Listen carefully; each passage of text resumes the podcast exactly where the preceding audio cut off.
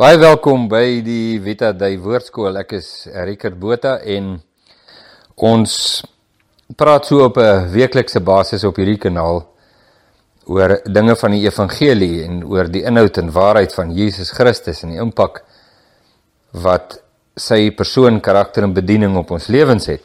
En dis geweldig groot, dis 'n onderwerp waaroor ons kan praat vir die res van ons lewens en gaan praat vir die res van ons lewens, hoe lank of hoe kort dit nou ook al mag wees.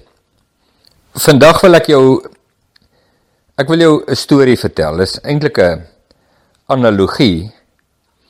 Maar dit is 'n baie kosbare verduideliking nie net van my eie lewe en hoe ek voor Jesus staan nie, maar ook van jou lewe en hoe jy voor Jesus staan.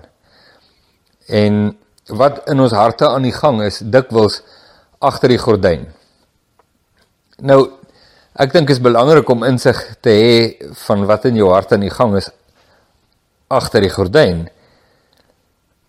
Want dis die gedeelte van ons hart en ons lewens wat ons uh, gewoonlik nie uh, aandag aan gee nie. Maar dis ook 'n belangrike dinge wat daar lê. En dat daar is magte en kragte en dinge wat ons lewens druk en dryf in 'n rigting en 'n klomp goed bepaal, bepaal hoe ons hoe ons optree, wat ons emosies is, ons wêreldbeskouing en ons reaksies. En veral nou in in die krisistyd wat ons in die wêreld belewe met corona en die lockdown en die ekonomiese implikasies in die politiek wêreldwyd en dit wat in Amerika aan die gang is, geweldige goed wat plaasvind en ons 'n mens probeer jouself orienteer, maar dit dit help nie jy probeer jou voete vind en orienteer maar jy hanteer nie die goed agter die gordyn in jou eie hart en in jou lewe nie en kom ek gee jou 'n idee waarvan ek praat. So hiervoor moet ek 'n 'n prentjie skets en jy moet nou die prentjie half sien in jou eie verbeelding saam met my. Ek wil ek wil 'n landskap skets. Jy kan self besluit hoe dit lyk en watse plante groei daar is en bossies. Maar die landskap bestaan uit ehm um, uit 'n baie diep sloot aan die een kant, baie diep sloot. Ek sal nou nou 'n naam gee en aan hierdie kant is daar 'n baie hoë koppie. En tussen die koppie en die baie diep sloot is daar wat ek nou gaan noem die veilige spasie. Kom ons praat oor die sloot eers. Ek noem die sloot die vallei van opgee.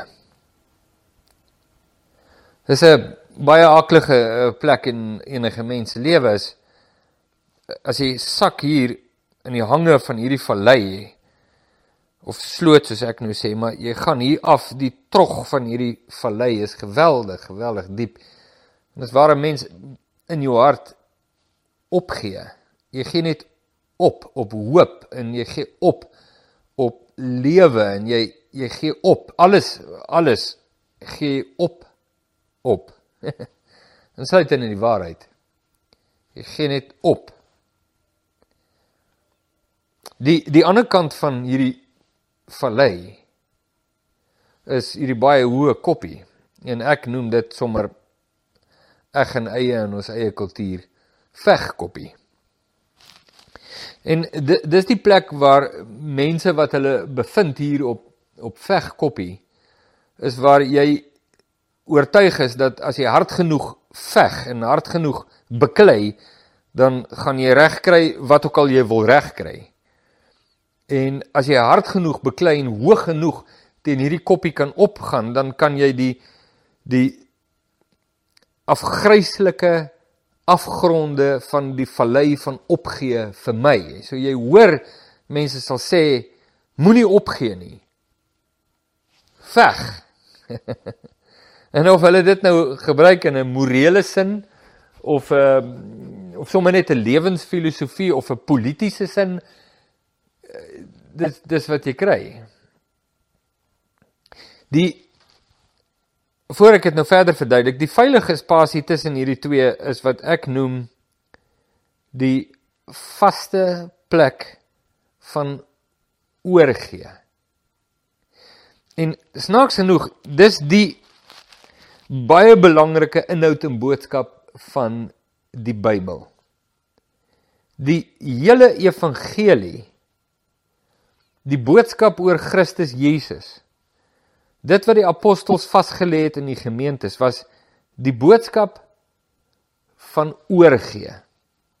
En dat in oorgee lê ons heil, lê ons verlossing en lê ons lewe. Maar snaaks genoeg in hierdie landskap wat ek hier skets, is dit 'n baie moeilike boodskap. Dis baie makliker om opgee te verstaan en veg te verstaan. Maar oorgee. So hier's 'n krisis wat wat in die meeste mense indien nie almal van ons harte ontstaan. As jy jouself bevind in jou lewe en ek dink 'n mens bevind jou op verskillende plekke in jou lewe, weet, party plekke is jy in die vallei van opgee en party plekke is jy in die op die op vegkoppie. En jy's besig om te oorleef. Maar as jy op vegkoppie staan en iemand staan hier op die plateau, ek weet nou nie hoe anders om dit te noem nie, van oorgee en praat met jou wat so veg en stry in hande en tande en naels klou, jy weet, en hy praat vir jou van Die geheim is oorgee. En jy kyk na hom hiervan waar jy nou staan. Het jou posisie van beklei en veg.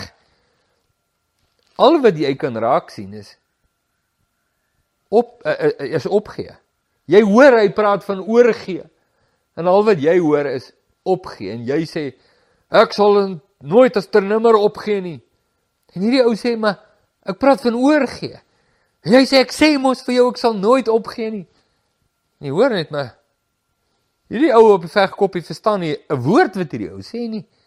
En en hy grawe hom met sy beklei in sy veg, grawe hy hom net al hoe meer in die verdrukking in. En dit waarvan hy so wil wegkom deur te beklei, grawe hy hom net nog meer en nog meer in. En En maar die snaakste ding is, dis nie net die ou vegkoppie wat hierdie boodskap heeltemal mislees nie. Dis die ou in die vallei van opgee. As die ou in die vallei van opgee is en jy sê die enigste manier om hier uit te kom is om oor te gee. Nie op te gee nie, oor te gee. Groot verskil. Al wat hierdie ou hoor is jy sê hy moet veg. Hy het net die energie nie. So kom hy in die vallei van opgee is. Hy kan nie meer. Ja, sit hy.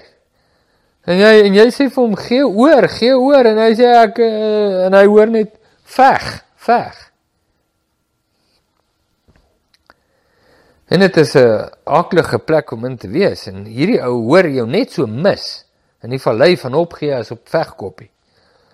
En in die kerk kry jy presies dieselfde. Jy jy kry die ouens die genade ouens aan hierdie kant en die wet ouens aan hierdie kant en jy preek Christus en al wat die genade ouens sê, hulle hoor jy preek Christus sê maar jy preek die wet.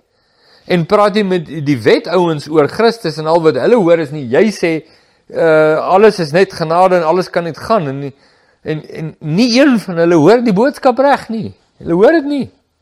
Hulle verstaan nie dit het niks te doen met veg en met opgee nie. Dat albei is ewe verwoestend. Vrye genade en wettisisme is ewe verwoestend. Die boodskap van Christus is die boodskap van oorgee en daarin lê die lewe. Maar ek en jy is so besig om te hardloop van vegkoppie na die vallei van opgee. En wat vir my so snaaks is en baie Christene beleef dit hulle is hulle is hulle is hier op vegkoppie en veg uh, veg hulle longe los. En dan dan voel hulle maar dit al die energie spandeer en niks werk nie en dan stadig gly hulle van vegkoppie af gly hulle hier in die dieptes van opgee. En, en dan hier op 'n stadium dan, dan besluit hulle, "O, jinnetjie, nee, ons kan nie ons kan nie opgee gaan ons insluk." En dan dan die enigste die enigste uitweg is probeer weer veg weer en dan so hulle hardloop hier van opgee na na veg en van veg na opgee. En intussen tyd kry ons vir ons mense om te staan op hierdie pad.